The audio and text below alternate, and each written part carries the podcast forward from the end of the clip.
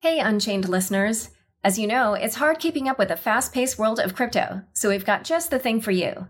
Subscribe to our free Unchained daily newsletter at unchainedcrypto.substack.com. You'll get the latest crypto news and original articles from our reporters, as well as summaries of other happenings and bullet points, plus our meme of the day, all curated and written by our amazing team. It's still your no hype resource for all things crypto, just in newsletter form. Sign up at unchainedcrypto.substack.com. Again, the URL is unchainedcrypto.substack.com. Hey everyone, just a quick note before we begin. Unchained is doing its annual survey. Head to surveymonkey.com slash r slash unchained 2022 to tell us how you think we're doing and how we could improve, whether it be on the podcast, in the newsletter, or in our premium offering. Looking forward to hearing your thoughts. Again, the link is surveymonkey.com slash r slash unchained 2022. And you can also check the show notes for the link.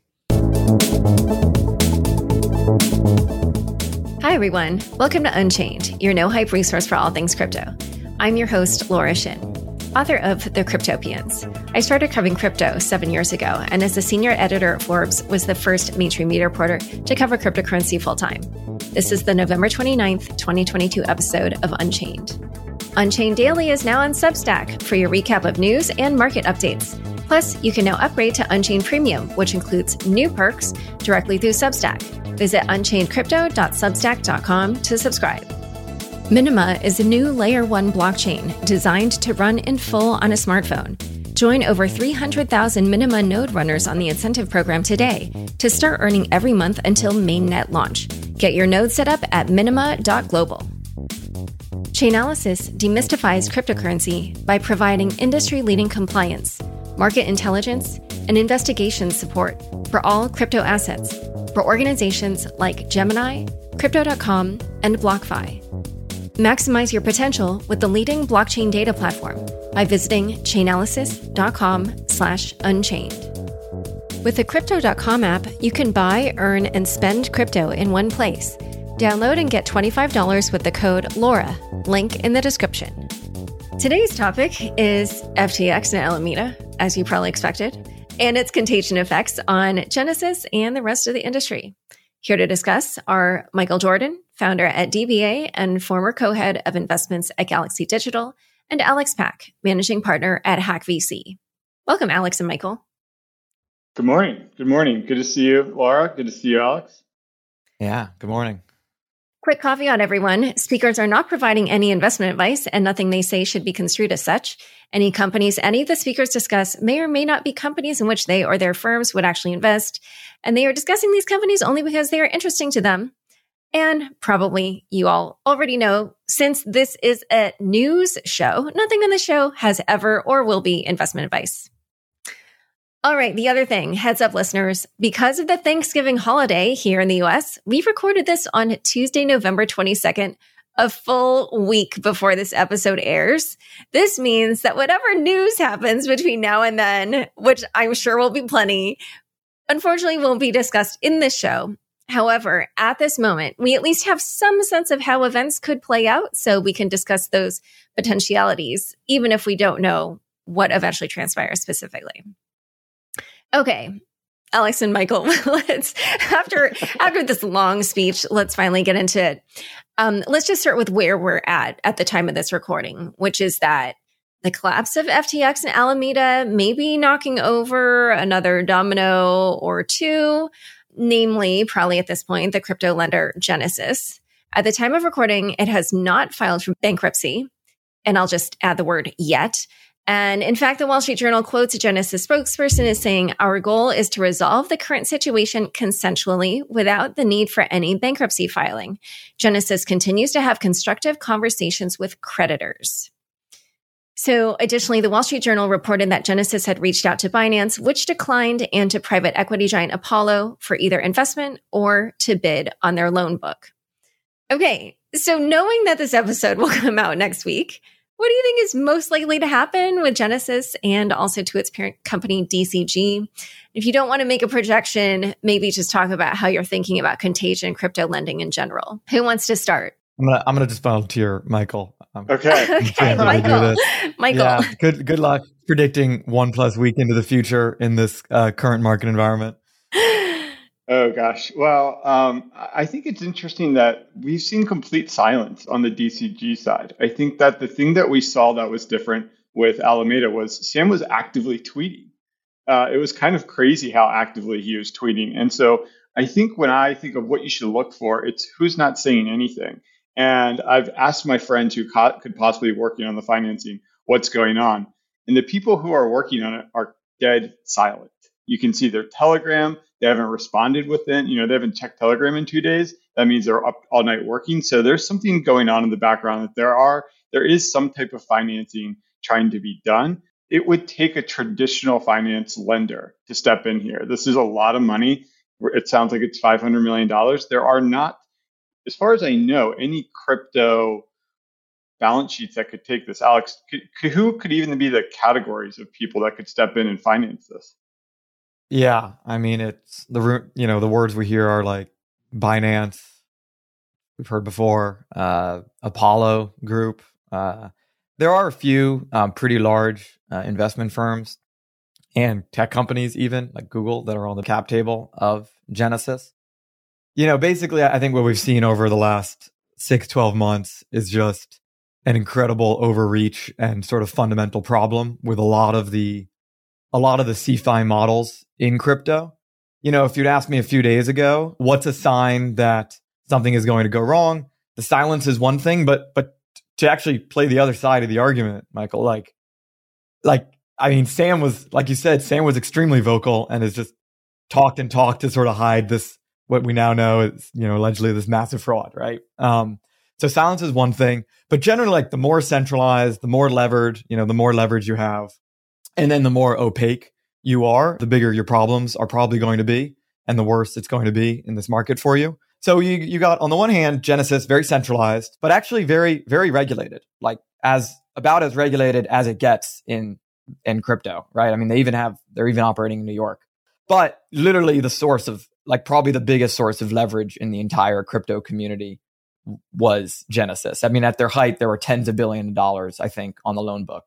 So th- this is kind of the big, the last big whale left, right, on the to, to get unwound. Yeah, and the the thing really that we're dealing with today started a long time ago, right? It's this should have ended and resolved itself in June.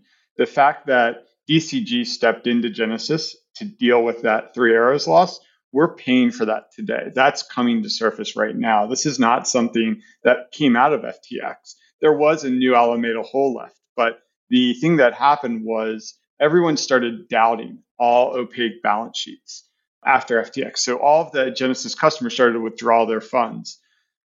DCG and Genesis then had to find the cash to pay those withdrawals. And they had this liquidity mismatch where they had term lending. Term lending just means that you've given someone capital with more than open. You can't just call it back. It could be three, six months. It could be a year, and that creates different kind of liquidity structures. There's different uh, instruments in that. There could be things like GBTC, the Ethereum Trust, uh, and that's created this this problem for DCG and Genesis where they need to pay cash out. And so, I, the thing I'm I'm looking for to resolve this is is really who is going to willing to take the haircut here is DCG going to take the haircut? Are they going to sell Grayscale? Are they going to sell Genesis? Are they going to shut stuff down? Because they do need to raise capital somehow. And to do that, they're going to need to, sell some type of asset.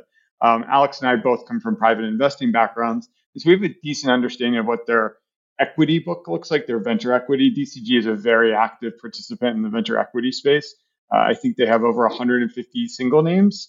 Um, they traditionally were a much smaller check firm. They were a little bit like Coinbase Ventures started out to be. These were 150 to 500K relationship checks. Relationship checks means that you're not underwriting like a venture capitalist. You're looking this for some type of founder relationship to do business with Genesis, those type of things. And so that's something that I think some people think they could generate cash with, which is selling off some of these DCG venture equity books. I don't know, Alex, how much you've looked at this, but have you heard some of that stuff being shopped? Is that a possibility that they could start selling off this equity? The problem with this is the timeline and the market environment. Obviously the worst time. I mean, maybe next week will be even worse, but today is the worst time to try to do a distressed sale or any really venture raise of any kind in crypto. yeah, I think a lot of these assets are are very interesting. I mean, Grayscale is a huge cash cow. Even Genesis, I I agree with you. Like, knock on wood that some big fraud doesn't get discovered in the next week. But for the most part, it's probably an asset liability mismatch for on the one hand, or two, it's this issue of you know we discovered there's like DCG had this one billion, the parent company had this one billion dollar loan from Genesis, and so there was this sort of question of maybe they were double like levering up and doing their their own trade uh, with the with the parent and that that sort of clouds things. But okay, so a couple of things. So so first of all, just to go back, um, just to make it clear, so Binance was approached and they declined to invest because they expected there it might cause them conflicts of interest down the line. Um, but a couple of things that I want to address that uh, it's actually kind of plays into what Alex was just saying. So I did an interview with Ram Ahluwalia, who uh, he's been tracking this very closely. And he said that Genesis is both illiquid, but also insolvent. And so, Alex, when you talked about this $1 billion loan, I believe it was from DCG to Genesis. Oh, okay. Just somehow the way you phrase that. No, no, it was, it was the opposite. It was Genesis to DCG. Oh, wait. So, but then I have a, qu- oh, right, right, right. Sorry. That's right. But wait, um, how does this work with um because this was caused by 3AC, right? So these are two separate things. The first thing that that happened a few months ago was DCG came out and said we're going to recapitalize Genesis. We're going to push I don't remember what the number a billion dollars or whatever. I think it was 1.2 billion. Then another thing came out a few days ago that said that Genesis has loaned a billion dollars to thereabouts, give or take a few hundred million. I don't remember the exact number to DCG. And this, we don't know if this occurred recently, if this occurred a year ago. I think what people are speculating is that basically DCG did the same trade that BlockFi and Three Arrows did, the sort of market neutral. You buy a bunch of GBTC, you you then sell, you hedge hedge Bitcoin on the other end to take advantage of the ARB. That would be bad.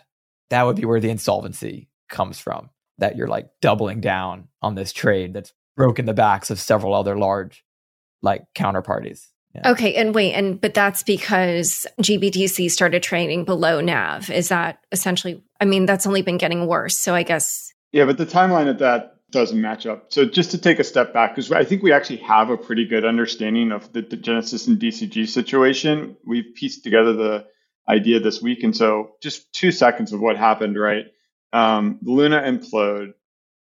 Three Arrows is now belly up. Genesis is owed a billion dollars by Three Arrows. And so now there's this billion dollar hole. The things that they, the collateral that was left at Genesis was the most illiquid collateral, right? In any type of liquidity scenario, you start to sell the Bitcoin, you sell the ETH, and the things you're left with are the things you can't sell. So you inherently have this liquidity mismatch. And so that was the GBTC and ETH the thing that was dangerous inside of that was the accounting of the asset, right? There are different levels of accounting. Um, when Alex and I run our valuations, we have to tell our investors what we think things are worth. They're different assets and they're different kind of quality of the price, if that makes sense. Like really early venture stuff versus very liquid assets like BTC. The difference between the NAV and the trading price of GBTC caused a lot of these issues. They were being accounted at different rates. And so um, this created a bit of a, an actual value gap. That's where the insolvency would come from, uh, the value gap between the NAV and the price of the actual GBTC and ETH. So that's the actual impairment loss. And when you say the insolvent, that's where the insolvency would come from. Are you talking about for DCG or for Genesis? Genesis. So the money that Genesis was out, and they were out to basically, you know, they had a hole to fill, came in from DCG from that promissory note, that $1.2 billion promissory note that said, we're going to step in and we will make sure that we are well capitalized, that our counterparties have equity to trade against. Because right in a trading business, the equity is really important. People are only going to trade people with larger equity than the assets they're lending. Okay. So, one other thing that Ram was saying that when you have that kind of situation, along with things like Gemini Earn and Circle Lend, and their customers being uh, probably kind of waiting to see what happens here with Genesis, that there's a question of who will be first in line. And I was wondering if you had any insight into that. Yeah, so our understanding of the thing that's really holding up this deal is that in August, Genesis called back a loan from Alameda. Um, it was a large loan. Everybody rethought their risk and they called it back. The concern is that Alameda went to FTX to get that capital, and that capital is now sensitive to a clawback. So there are these concepts of 90 day clawbacks and this type of thing. And if Alameda took customer funds and gave it to Genesis, now Genesis has a whole nother problem, which is that itself is indeterminate. So how does how can you raise capital when you don't know the size of the hole and that there's this big clawback risk? And so I think that in talking to people working on the financing, there are different interpretations of that clawback risk. There's different interpretations of who is where in the cap stack because this isn't really clean. This is the big issue. FTX was not a bank. They were not an FDIC insured place. They were not a custodian. And so you start to go through the equity stack normally, which means you have senior debt, you have junior debt, you have unsecured debt. Then you have the, the employees, right? This is the water. What I'm describing is the waterfall of who would get paid out in some type of trust liquidation. The concern is where is Genesis in that stack, especially if the money came from some type of FTX customer liability. And so this is confusing kind of legal minutia, but it's really important to understanding the finance, the, the ability to finance Genesis and DCG on a go forward. Do you have a sense of how much money it is that is at risk of being clawed back? The numbers that Genesis and was out to uh, Three Arrows and Alameda was significant. Uh, we don't have the actual numbers, but the, the the stories are two to three billion dollars um, and that sounds reasonable with the traditional kind of risk that people were running. Wow. Okay. Okay.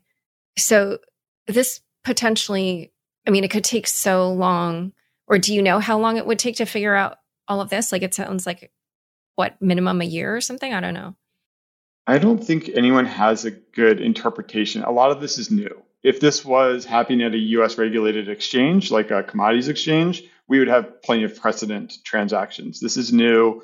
It's it's a lot of different laws, a lot of different jurisdictions that are going to claim over this. And so I think that to Alex's point about selling private assets, time is of the issue essence here because DCG does have debt out and they have debt uh, interest rate payment, right? They do have this. Um, I don't remember, Alex. Do you know when they actually did that? Maybe it was August of 2021 that DCG Parent Co. It was in when things were going really well. DCG opened up like a six percent revolver. Is that public now? Yeah. Yeah. Uh, but yeah, I so that so now they sort of are going in both directions. Is the what I was saying earlier? Like there are loans from Genesis to DCG and there's recapitalization from DCG to Genesis. It's just really tough because yeah, the lack of precedent transactions. And then there's like there's no doubt that it's gotten a lot harder to raise institutional money for any crypto crypto venture deals, crypto funds, crypto companies. So now you have this this remarkable headline risk on top of the opacity and difficulty of like figuring out the legal minutia. Yeah, like there's a ticking time bomb with these with these interest payments. Um, it's ironic because DCG was like, you know, they they have this huge office in Stamford that's new, that's like fifty million dollars, and they do the like I don't know. They they are they were a bedrock of of the crypto space, and they were spending cash uh, quite quite free, you know, a lot um, uh, just a few months ago. So yeah, life comes at you fast. Yeah, seriously. One last thing I thought I'd mention here is that Apollo did recently hire Christine Moy uh, to lead their blockchain strategy. That was just back in April. And I don't remember hearing too much about them being super active in the space before. So it's just interesting that they're being approached now at this moment when not that long ago they decided to perhaps put a foot in the space. And who knows if kind of this new interest uh, in crypto will kind of help the situation or if they'll feel like, oh, whoa, what are we getting into? Maybe we don't want to get in. I don't know. Anyway, uh, do you have any thoughts on any of that or? Yeah, I, I think that there are a lot of people who specialize in traditional finance and this type of stuff. I think that the precedent transaction would be the Mount Gox claims. I think we are aware of some crypto friendly traditional asset managers who stepped in and spent a lot of time understanding what the you know what the claims should trade at there was a, a pretty institutional effort to transfer those claims i think that they sold everywhere from one to five thousand dollars for Bitcoin. That I, I, Alex, I'm sure you've been shopped those deals before, but that kind of feels like where this what this FTX type credit would be would resolved and it is in one of those people who understands crypto and has good debt distress background. This is complicating two things. I know the FTX side and the Genesis side, but they're obviously interlinked. All right. So, Michael, you kind of started to talk about the roots of um, what I'm now calling the crypto carnage of 2022. So maybe let's just keep going with that because clearly, you know, looking back, there's just so many ways in which all of this is interrelated. So, you know, with with the idea that hopefully the crypto industry will learn some lessons from this, let's try to unpack all the different causes because I it looks to me like there are so many. Why don't we maybe start with we can start with I guess the lending bit that you started to talk about but I definitely also want to ask Alex about his tweet threads. So we'll go to that right after if you but I feel like you you didn't get to finish your full thoughts on the crypto lending. So why don't we start there? Yeah, the, the way we got here was a, a dramatic credit expansion in 2021 during COVID, right? I think we talked about it where Genesis's lending book goes from a billion dollars to 130 billion of originations, but I think something like 14 billion outstanding. And Genesis was by far the most sophisticated lending desk. Genesis and BlockFi start to see this opportunity where the space is capital constrained. Everybody has Bitcoin and they want cash. The two most sophisticated players to do it are Three Arrows Capital and Alameda. Uh, they're running generally what's considered no price risk strategies. These are the what we talked about with the GBTC arbitrage and uh, cross exchange delta neutral arbitrage. That was the Alameda thing. And so lenders are generally pretty mean, you know, happy to, to give out capital there. They start to grow the value of their collateral, and so they're able to grow the value of their uh, borrow. So what we get is a, a boiling of the frog. There is marginal risk being added because the perception of risk is not there. The assets are growing. The value of the collateral is growing. The thing that really gets dangerous is the entrance of new, less scrupulous lenders. I'm not going to say names because we actually don't know their internal risk models, but a lot of people start offering under collateralized or completely uncollateralized lending. Alex, I don't know if you'd been pitched some of these companies that were raising money, but they were showing spectacular amounts of revenue from their lending businesses. Uh, and this is like mid 2021. All these people have really grown their lending books and really grown their lending business and they're driving equity value. And what that does is it forces the more sophisticated people like BlockFi, like Genesis, like Galaxy to take on more risk if they want to continue lending. There is a very self destructive nature of lending markets where the rational participants either stop lending and basically, you know, stop offering their business or take on more risk than they're comfortable with. That's the that's the really dangerous part of this business. And so we see that in both private market investing and lending. And so that's the condition that sets up this giant explosion where Three Arrows and Alameda are able to grow their books to two or three billion dollars each. They didn't start there. They started with $20 million and they grew it. And so the amount of risk on was just way more than anybody understood. I don't know, Alex, if you were on uh, the other side of some of those lending company equity financings. But I remember um, BlockFi, Lend, and Celsius all went to market with big fundraisers. Yeah, absolutely. A lot of a lot of equity went into it as well. Um, yeah, look, I think the I think the big problem is crypto's early use cases are very financial servicey. That's DeFi is by far the category of of crypto that has the strongest like product market fit, and the sort of speculation, leverage loan uh, lending um, and CeFi is, is, is really big. It's the early stuff. And so what this means is it becomes very like crypto uh, prices and activity becomes very susceptible to these debt crises, and it becomes very susceptible to macro issues. So yeah, why did why did uh, all these lenders pop up and grow so fast? To be honest, it was probably because of the Fed. Like it's because you have very low interest rates uh, for multiple years, and many forget that literally the way that the Fed and sort of other central banks influence the, the economy is, is through the credit markets, right? And since quantitative easing, they literally buy and sell like private market debt, right? So when the Fed wants to raise interest rates, the actual mechanism by which they do so is deleveraging, like they take debt off of the markets. And that trickles down to crypto in a, in a really big way, right? So yeah, even in a period of deleveraging like that's happening now over just a couple percentage points, basically you're seeing every big source of credit that's been pooling in crypto just blowing up and collapsing um, one by one. So the main one was three three AC and and this sort of incestuous situ- you know these lenders and then uh, the borrowers, these big trading firms. But the other one was Terra too, which started and Terra was actually like a sort of hidden version of leverage. And Alex, did you see uh, did you see Do's tweet this week? He actually finally admitted what happened, which is crazy. Do um, to, to, to reference this, Do's responding to Dan from CMS. Dan is saying it looks like this is the transaction that killed Luna, uh, and Doe confirmed it publicly for the first time for for the audience.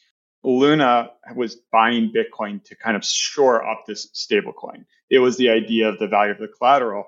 The Luna Foundation sent, I believe it was 1.5 billion UST, something like that, to the desk to go buy Bitcoin. But what happened was they depegged themselves, right? They what happens is the desk has to sell all that uh, UST risk, and so it really drains all the liquidity out. And so this sets up the condition for Luna to depeg. They were selling the asset that they needed to keep the peg on, which drives the peg the other way. And so we get this realization that the thing that blew up Three Arrows and Alameda for the first time was that transaction. And so now we actually know the source of the crisis. Wait, wait, wait, wait, wait. You're saying that when Terra, when the Luna Foundation Guard went to implement its plan to have the BTC backstop, that the first kind of payment to to purchase that BTC is what kicked off the death spiral? No, sorry. There was there was a specific you know, steady lads deploying more. Where I, I probably got it wrong, but there was a famous transaction where the the LFG tweets that they're sending. I don't know, Alex. What was it exactly? It's like a billion and a half. Yeah, they basically were were selling a bunch of UST for Bitcoin uh, to shore up their balance sheet. Ironically, this was sort of a version of deleveraging. We should stop having all this totally uncollateralized, unbacked UST. We should give it get it off our books and give it to Genesis in exchange for some Bitcoin, which is maybe more real collateral to back our algorithmic, highly levered stablecoin. But yeah, I like we we did a rough estimate, and by the time three eight like by the time the madness of the, the Terra death spiral happened, like that was basically 15 to 20 billion dollars worth of leverage that was just just got unwound in like two or three days right and yeah genesis was one of the counterparties 3ac I, I mean, Alameda, everybody, everybody lost, and nobody really said exactly how much they lost. And that, yeah, fifteen billion dollars getting poked out of the system can quickly lead to whatever, 50, you know, another eight or ten billion dollars from FT, FTX, ten or twenty billion more from Genesis. Yeah. The important thing, right, is that Voyager and BlockFi also were involved in this, and then Sam stepped in to bail them out. So a lot of this pain got that got taped over. And now we're seeing the fact that there was not assets there. That that's that significant value destruction is now showing up in a lot of places because a lot of those people were lending their assets to the people who are running these anchor yield farming and other, you know, Luna, their long Luna, the asset which got destroyed. And so there was just a tremendous amount of value destruction there. Okay, wait, but just let me fully understand because I still don't understand. So the Luna Foundation Guard goes to sell UST in order to purchase Bitcoin. And then that kicked off what exactly? That was the depegging. This, is this is during the depegging. If you remember, the, the liquidity of the market got really bad. The idea, the depegging happens around the idea of the, the three pool. Um, there was a proposal to add the three pool to add UST as the fourth stablecoin. And I believe I did the vote pass, Alex. I don't remember correctly it doesn't but regardless there's this this all happens around these these acute points where people need to make some transformation transfers of assets and transfers of risk and we start to see UST get away from the dollar i think it trades at 98 cents the problem with all algorithmic stablecoins is that your confidence decreases as you need it to grow right the lower the farther away it gets from the peg the less likely people are to feel like it's going to get back. And so what they were doing was they had a lot of an asset, UST. They were selling that to buy Bitcoin to place in the reserve to shore up, you know, steady lads deploying capital. But what it does is you have to send that UST to somebody And that person's now less confident that it's going to go back to a dollar. So their risk manager says, so this is actually good risk management. Their risk manager says, you can't hold a billion and a half dollars of a stablecoin that could go to zero. You need to get that to a better asset. That could be ETH, it could be Bitcoin, it could be USDC, it could be Tether. You're basically going to buy it anywhere you can. And so all of this transfer causes a complete drain because of the risk manager of the person they tran- transferred it to. So that takes the peg from 98 cents, I think, down to 92. And then that just starts the complete unwinding of, of UST and Luna. And we don't know really on the Alameda side where their losses were because in the market, they were representing that they did a good job on that trade, but we, we just don't know because it was so opaque. Okay. Okay. And I, I view the sort of high level story here as these are all deleveraging events that happened as interest rates started to rise. And they were very opaque. Ironically, Terra was the most like on chain. You actually could calculate pretty reasonably like how much leverage. I don't think anyone at Three Arrows was doing that, that sort of very simple napkin math, or I guess Genesis. Yeah. So this is all like this is er, sort of very opaque uh, forms of leverage that had been built up over the last few years that all sort of popped over a multi-month period as, as rates rise. Um, and then, you know, sprinkle a little bit of like just fraud and, and incompetence on top and, uh, which is, you know, gets us to the FTX part. Yeah. A lot of us, Michael and I probably, I don't, I didn't really guess that FTX was going to, that, that we were going to have this other like serious leg down. And I have like a serious, like long-term a negative opinion of Sam. Uh, but still, yeah. So once you get fraud in there too, and and just sort of this opacity, it gets really, it just keeps spiraling. Okay, so in a moment, we're going to talk about how your suspicions of Sam and your negative opinion of him first began. But first, a quick word for the sponsors who make this show possible. Eager to make more informed decisions around crypto using data you can trust? Chainalysis is here to help. Chainalysis demystifies cryptocurrency by providing industry leading compliance market intelligence, and investigation support for all crypto assets for organizations like Gemini, Crypto.com, and BlockFi. Gain unparalleled visibility and maximize your potential with the leading blockchain data platform by visiting chainalysis.com slash unchained. Join over 10 million people using Crypto.com, the easiest place to buy, earn, and spend over 150 cryptocurrencies. Spend your crypto anywhere using the Crypto.com Visa card. Get up to 8% cash back instantly, plus 100% rebates for your Netflix, Spotify, and Amazon Prime subscriptions. Download the Crypto.com app now and get $25 with the code LAURA. Link in the description. What's the most important thing about crypto? It's not transactions per second, it's not convenience, and it's not even smart contracts. It's decentralization to achieve censorship resistance so we can all be free. Minima is a new layer 1 blockchain designed to run in full on a smartphone so that anyone can participate in building Minima's decentralized network as an equal. Join over 300,000 Minima node runners on the incentive program today to start earning every day until mainnet launch. Get started at minima.global. Back to my conversation with Alex and Michael. Alex, so you have alluded to this, and so have I. You had an experience early on with Sam, and it was interesting because, uh, you know, I want to finish that with and Alameda or and FTX. I guess technically you were supposed to be talking about Alameda, but FTX came up in an inadvertent way. So why don't why don't you tell us what it is that happened when you considered investing in Alameda in 2018? Yeah, so we were one of the first venture capital firms to consider investing in in Alameda. This was before FTX existed, so it was just Alameda at the time, uh, investing in Sam. And I think we were probably the the one the earliest one that did the most serious diligence around 2018. This is my like I I'm an investor in early stage crypto infrastructure. I've seeded a bunch of DeFi protocols and layer ones, and I love and and I've backed exchanges and trading firms, and so I love this. I view it as like sort of tech enabled liquidity provisioning for crypto. It's it's important infrastructure, what Sam was was doing and building. So I met him early on in 2018 and like we were very excited. We basically did a handshake agreement to do a deal, uh, pending diligence. And then the diligence was just nuts. Like it was just months and months of work. We spent probably like five months, five, six months on diligence. And and typically, yeah, what's the normal? Oh, I mean, we were writing like a like a single digit million check. So it uh you don't you know, like a few weeks sometimes is, is diligence for that, right? Um, we're not, you know, we're putting in a billion dollars here. But the, the reason we just kept like we spent all this time on this was because there was just so much to unravel. And There was like peeling off layers of this onion. There were these financials that he would show us about Alameda in the early days that were very reminiscent of the spreadsheets that I've seen in the bankruptcy filings, just these like chaotic ha- footnotes randomly strewn around the sheet that say like, sorry, we don't have this information. We're just a startup, you know?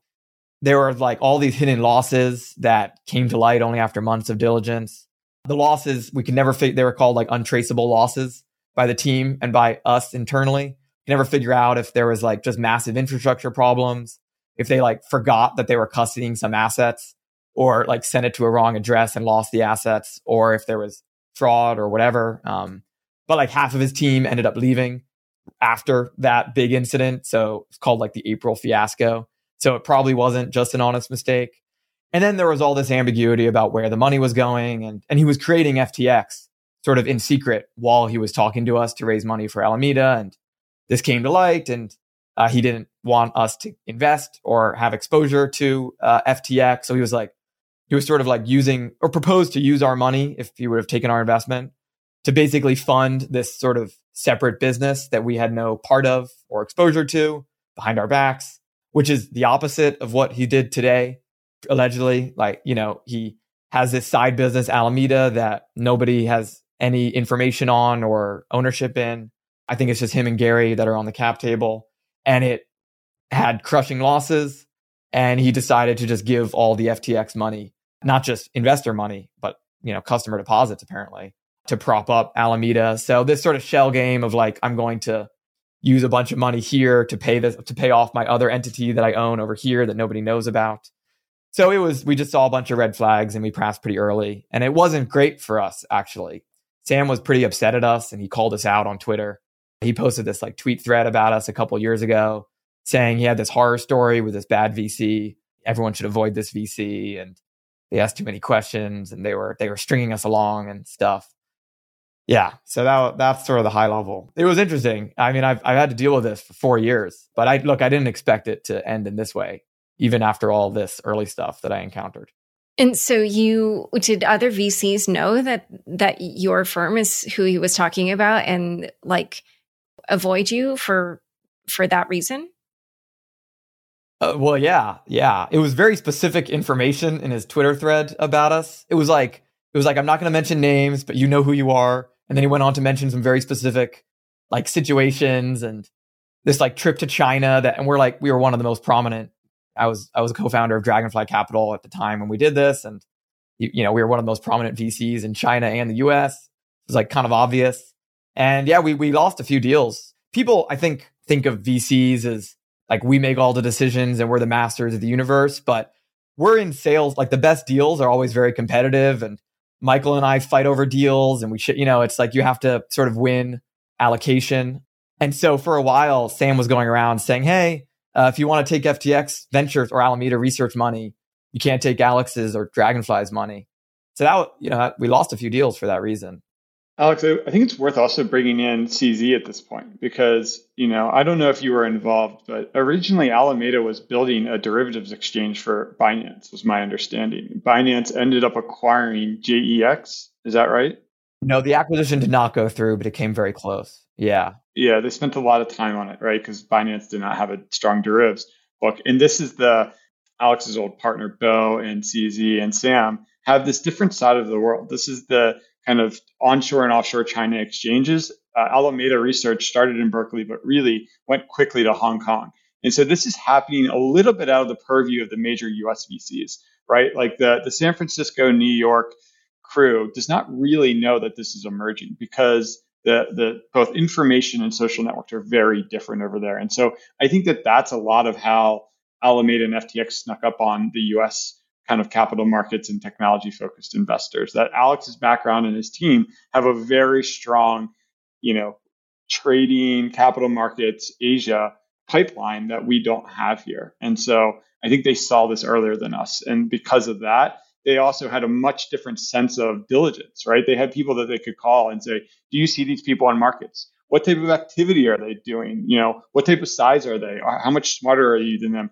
And there wasn't really that side of the equation that we could ever get to check out, which was they told us they were the best, but none of their competitors told us that they were fearful of them. So that was always a sign for people that were sophisticated there.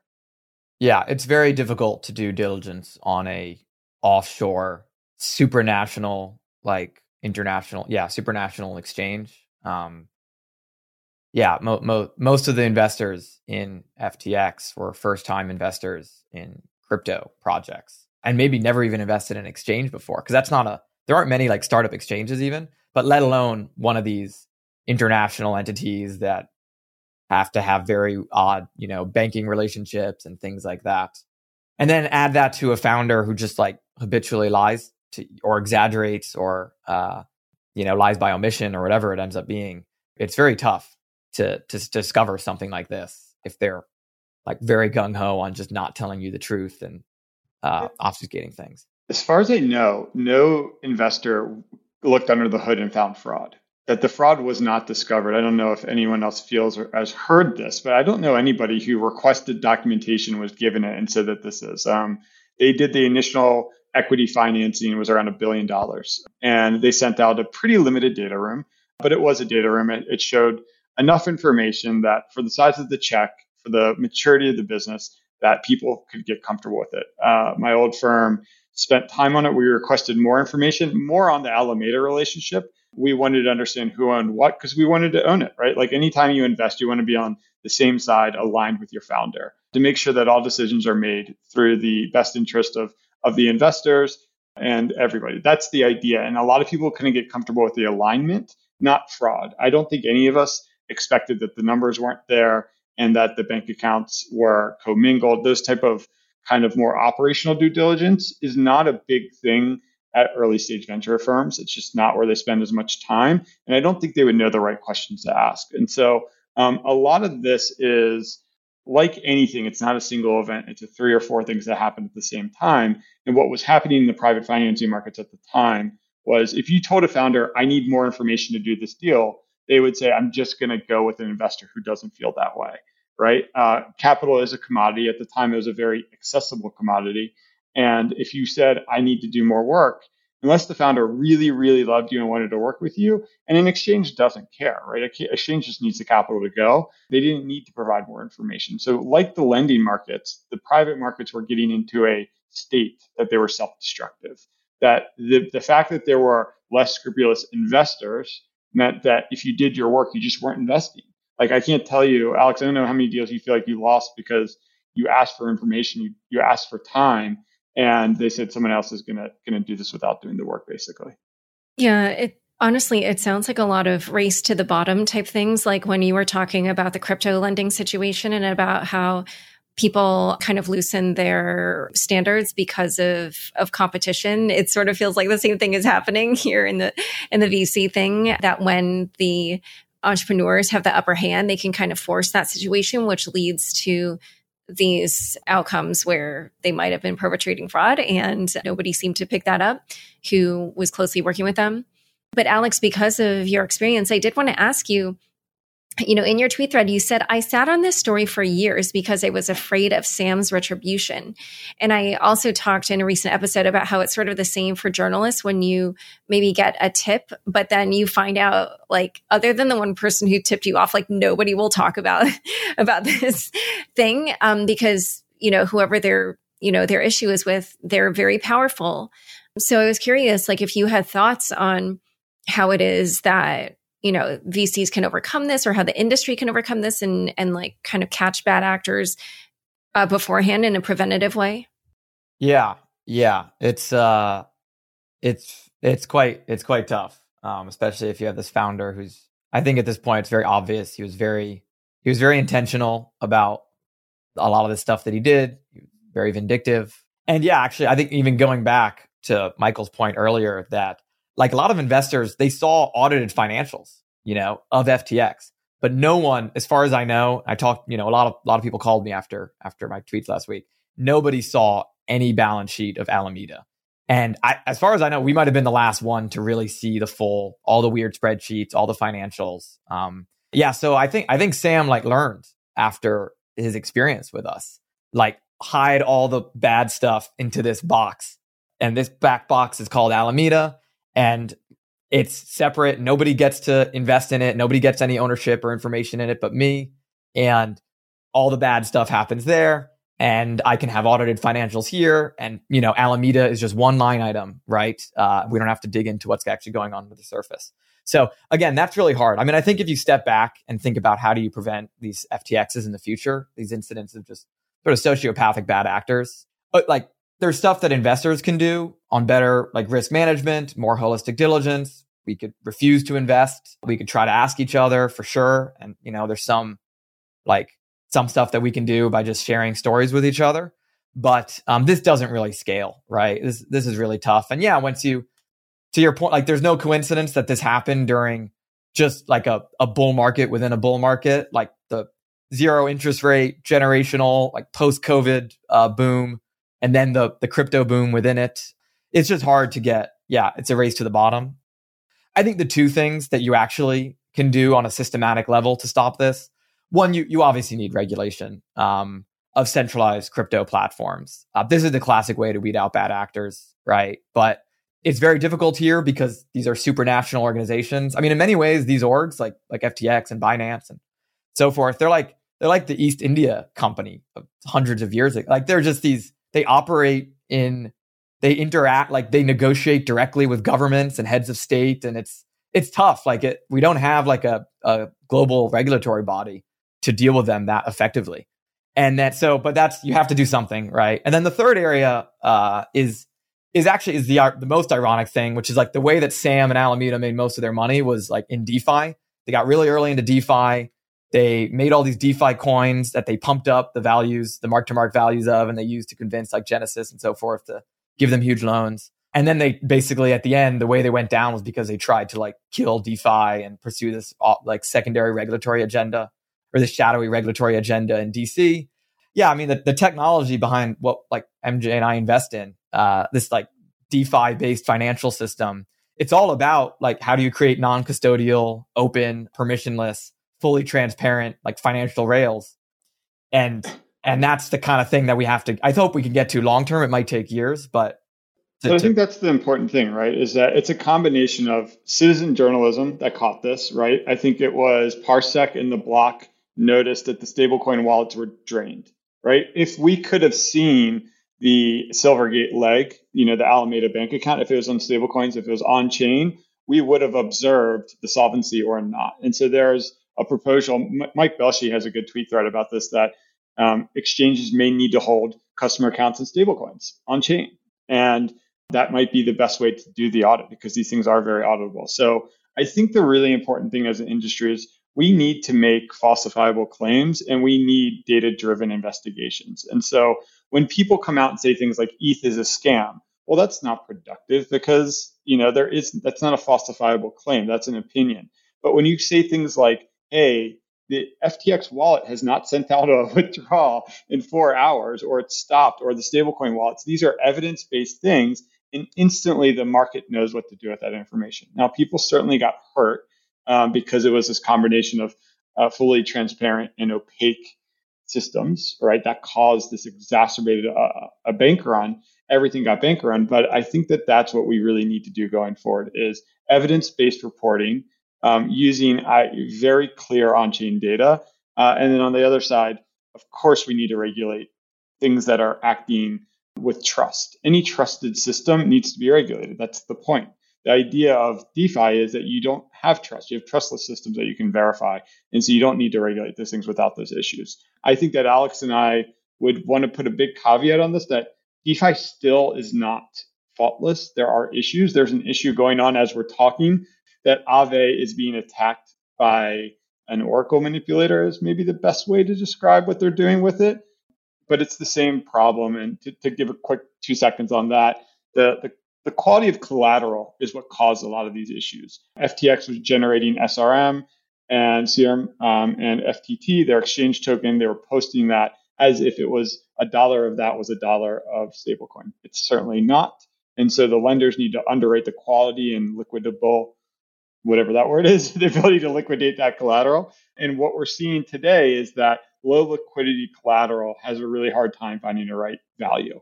And so people are manipulating that. That can happen in DeFi as it can happen in centralized exchanges. It's the same concept. And so the citizen journalism, the transparent versus trusted systems, plus this kind of collateral underwriting are the a lot of the primitives that we need to focus on.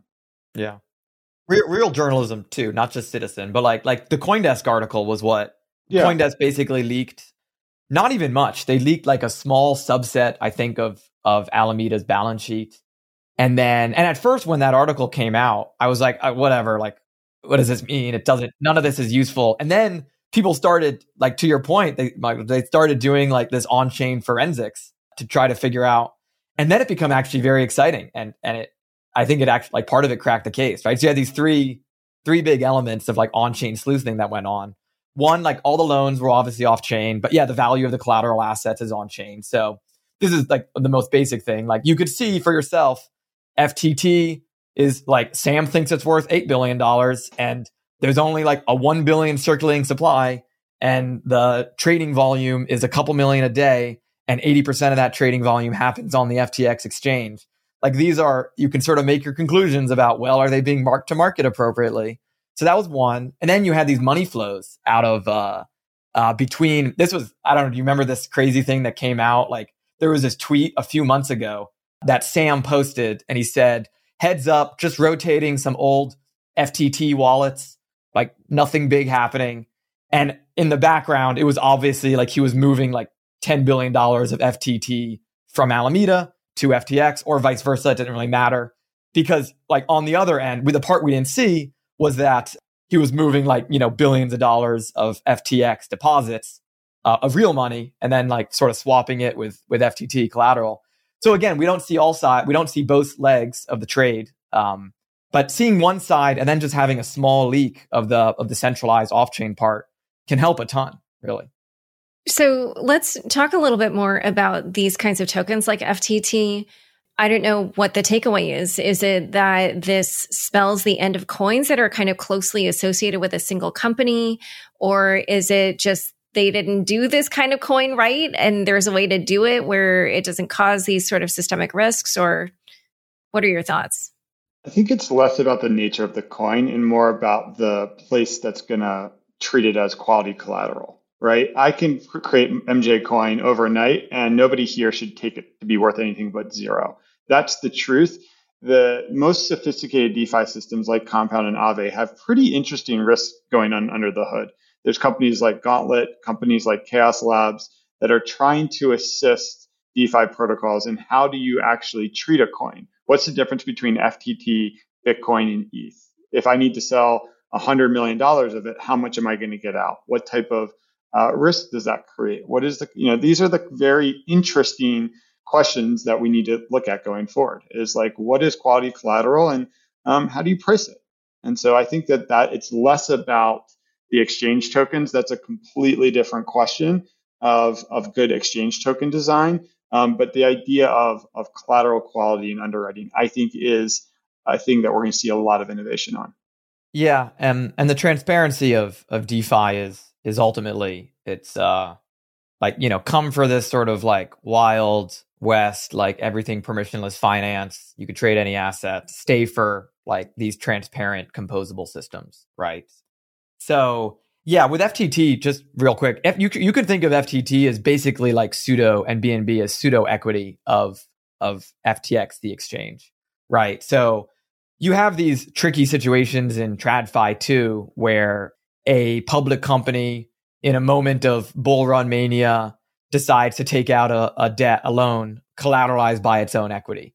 And it doesn't often work out very well in those situations because like their likelihood to repay their interest payments is highly correlated with their stock price, right?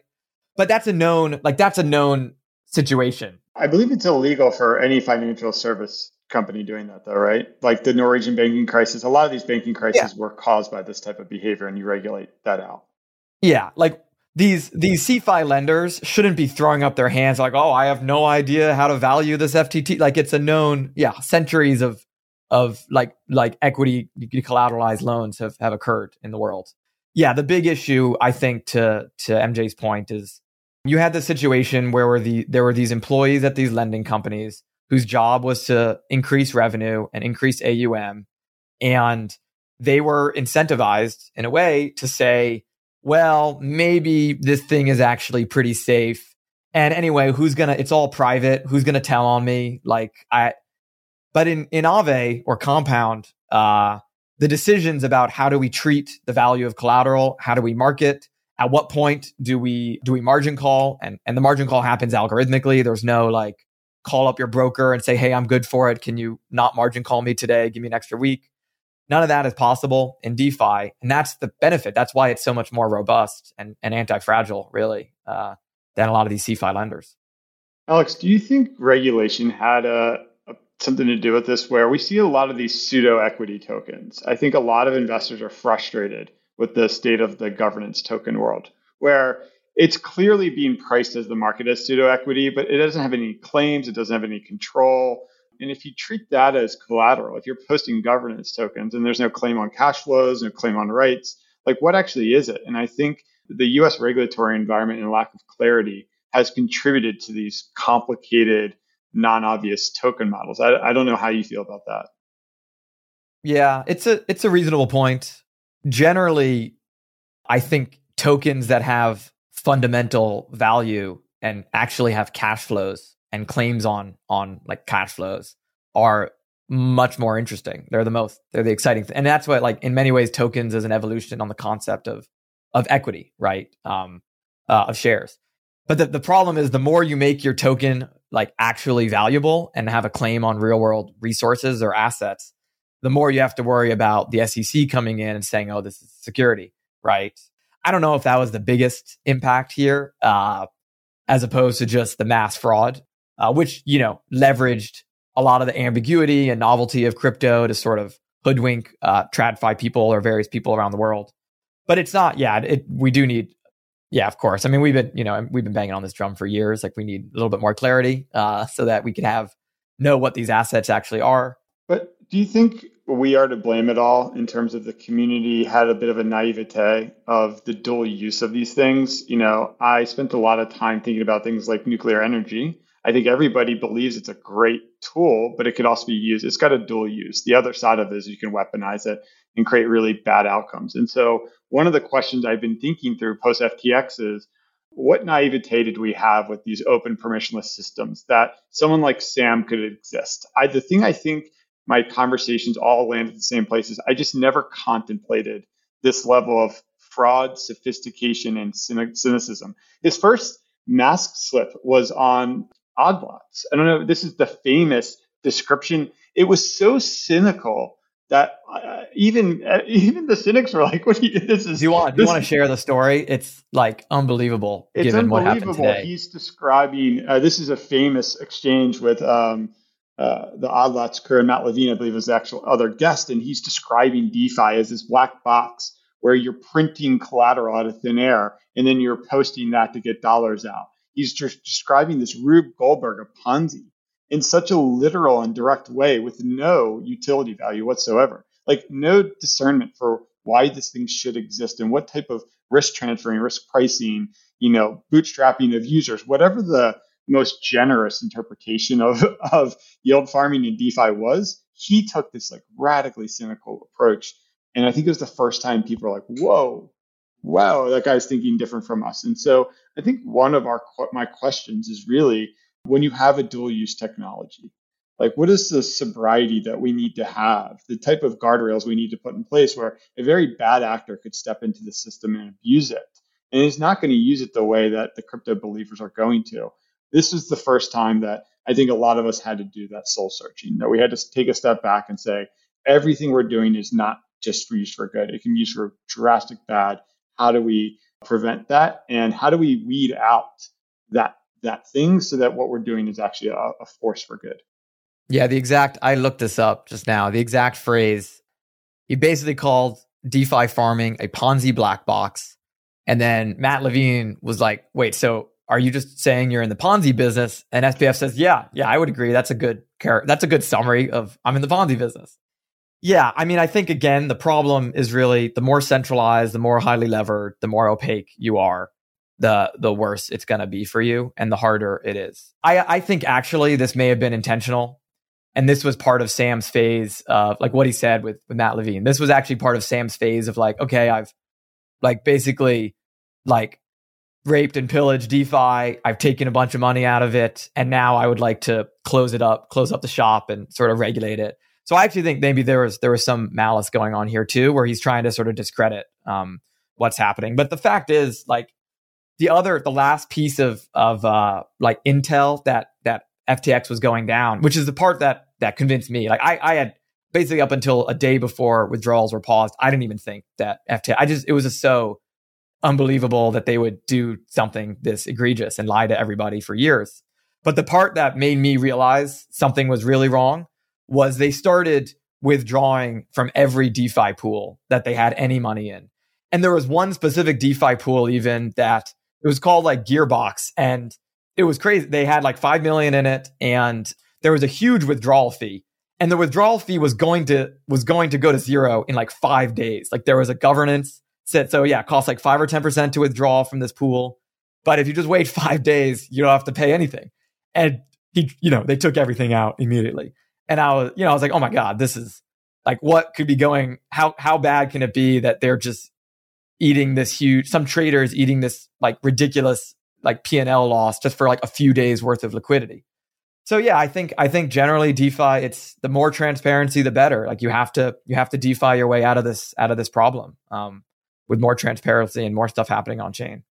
Yeah, going back to the cynicism and the the magical box analogy that he made on the Odd Lots episode, uh, yeah, I feel like is kind of the same exact thing that a true crypto believer would describe, except that they would do it in a way where, you know, it's all about building this decentralized such and such. And you um, use this as a bootstrapping mechanism to get people in early. And then eventually, like all the people participating in the network are user owners. And it's this kind of, you know, grassroots thing rather than like this top down company that that would have existed in an earlier stage of the internet and what he did was he like took that concept and then this like stripped it down to the most kind of tradery way of looking at it, which is just like the the financial bit and not any of the kind of building aspects.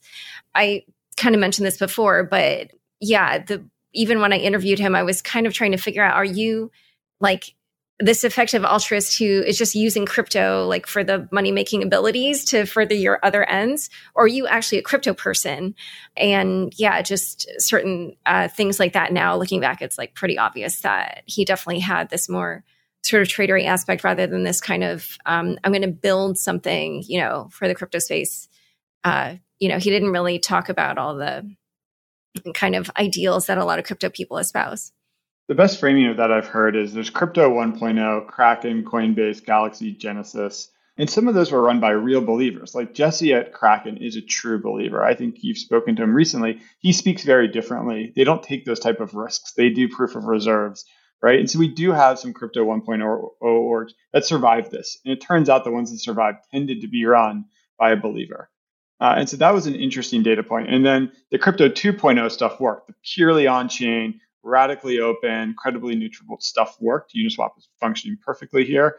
The 1.5 stuff is the dangerous stuff. That was the SAM stuff. That is, hmm, I can run these uh, extractive games on these open systems because not everybody has to play by the same rules. There are no rules here. And Sam was actually creating his own zoo to hunt in, right? Like he he he was literally breeding animals to hunt them, and he had the exclusive pass. He owned all the entrances, exits. It's a incredibly cynical approach to life. But I, it's this 1.5 idea that I think we needed to get rid of for the, the industry to succeed. The 1.5 idea being just taking all the opaque extractive nature of, of some of these financial systems and applying them to open systems where you can exploit them because of the, the open permissionless nature. Yeah, and people should should listen to one of the recent episodes of the chopping chopping block where Haseeb talked about how he had lunch with Kyle Davies at some point, who said, "Oh, I figured out what Sam's doing." And so uh, obviously this is what third or fourth hand that I'm I'm repeating the story, but basically, um, you know, Sam had saw that during the ICO craze, like people were minting this money out of thin air, but then, you know, it brings all this like regulatory um, pressure on you. And there are other issues because then you have to like, um, you know, provide these services to people. But his idea was to create coins, but then to be the main buyer of them, which could kind of obviate some of those issues. But then, as um, Haseeb and Tarun pointed out, then if you're posting your this own your coin that you created as collateral for uh, the loans that you took out in real money, then of course it's like very reflexive when the price goes down, and then you just um, end up in a really bad situation. Um, so very quickly, because we're running out of time, I just want to ask about um, two more things. One is.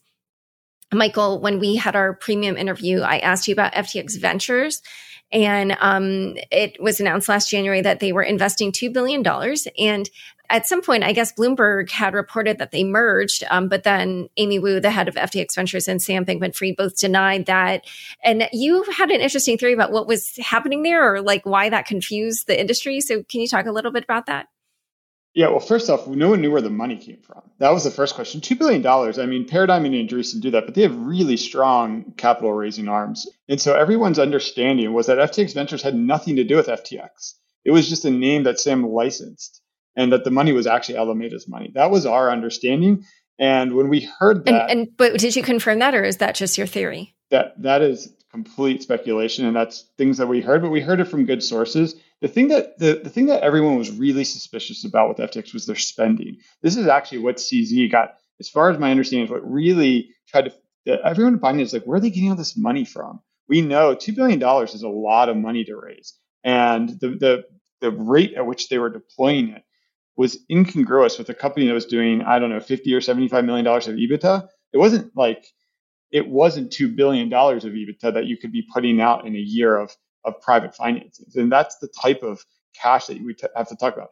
FTX was not that good of a business. If you looked at their earnings, right, like it was not some money printing machine. Sure, it had significant volumes, but it wasn't taking out a lot of profit from the business. And so that's what everyone's trying to figure out. Where is the profit coming from? And we all just naturally assumed it was Alameda. Okay. And then the last thing I wanted to ask about was the fact that FTX was also investing in the same venture capital uh, funds that had invested, or I don't know if it's literally the same funds, but um, you know they invested in Sequoia and um, some of these other VC firms. So that was kind of interesting and weird. It's like a sort of circular investment thing, and I was kind of curious for your thoughts on on that. I think that's actually pretty innocuous. Um, a lot of the founders who we had backed, we have great relationships with, and they want to invest in the ecosystem. And so they will invest in the funds. I think I would say that's extremely normal. The other thing that's extremely normal is people like Sequoia and some that have like a private wealth arm almost, where they will manage the partners' capital mostly, but some very high performing founders get access to that. And it's just like, uh, you know, they have very good funds on the platform, they have good risk management, all of that stuff. So that's not completely uh, incongruous or unprecedented, nor do I think it creates the type of conflict that you would think from the outside. People like myself and Alex love to have founders invest in us because it's we have great relationships with them. They're our personal friends. We've done uh, we've been successful together, and they're great deal source, right? Like they send us lots of deals, and founders call them to say who are your best investors. And so I don't I personally don't have as big of issue with that. The order of op- I don't know if there if there was any type of hey, if you invest in us, we'll invest in you. That's clearly unethical and, and inappropriate. But I have not, someone like Sequoia would not take that type of arrangement. I'm sure that that exists in some lower levels, but not at that level of institution. Yeah, I think the one area that that I was surprised, I, I totally agree. We uh, like there are lots of founders that have invested in my firms, things like that. Um, but it's like I've to have a founder of a pre-IPO company invest hundreds of millions of dollars. That's weird. Is what I was I was actually quite shocked when I when I read that article or that headline. Yeah, and to be clear, I think it was like five hundred million dollars in Sequoia. Was that it? Or maybe between various firms. Well, the big thing like that. that came out was crazy was he Sam sold three hundred million dollars of secondary. Right, this wasn't just that. That that is the weird thing. That's a that is a well, and and he gave himself a three billion dollar loan through Alameda. Yeah, but I guess the the point is that $300 million of secondary, even in a world where secondary is common, is very atypical. That's a lot of money off the table for sophisticated investors to feel comfortable with it.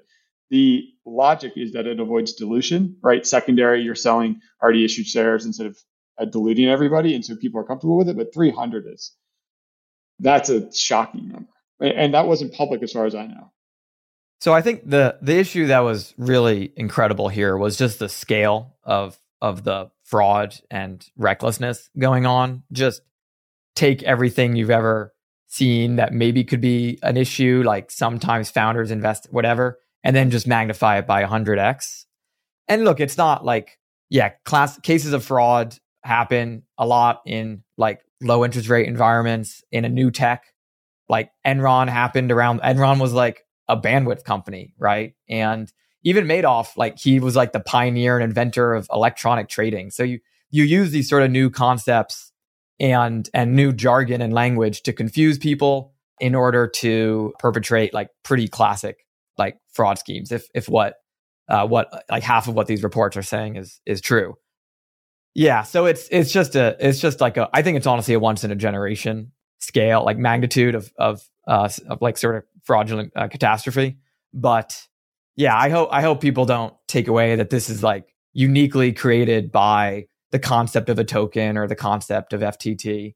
Like we talked about in many ways, like the fact that these things were, even some of these things were tokenized and some of his activity was on chain was probably the reason why he was caught in one to three, like it was a three year up and down cycle.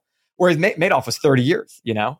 So, you know, a lot more leaked and, and people figured this stuff out because of what was going on on chain. Yeah. Yeah, I agree that that definitely hastened things. All right. Well, this has been so um, amazing discussing all of this with you guys. I just loved your insights. Where can people learn more about you and your work? Uh, I'm just on Twitter at different MJ. Um, we're, we're DBA will start having a, a, public face pretty soon. And I'm on Twitter at alpaca p, like my last name, pack. And, and also we're, we're Hack VC. We're an early stage venture firm. We have a website that is hack.vc. Awesome. Well, thanks so much for coming on the show. Thank you for having us. Thanks so much for joining us today. To learn more about the contagion effects of FTX, check out the show notes for this episode. Take the Unchained survey for 2022. We want to hear your feedback on the podcast, our premium offering, and more. Visit surveymonkey.com slash r slash unchained. Unchained is produced by me, Laura Shin, with help from Anthony Yoon, Mark Murdock, Matt Pilchard, Juan Aranovich, Sam Sriram, Pama Majumdar, Shashank, and CLK Transcription. Thanks for listening.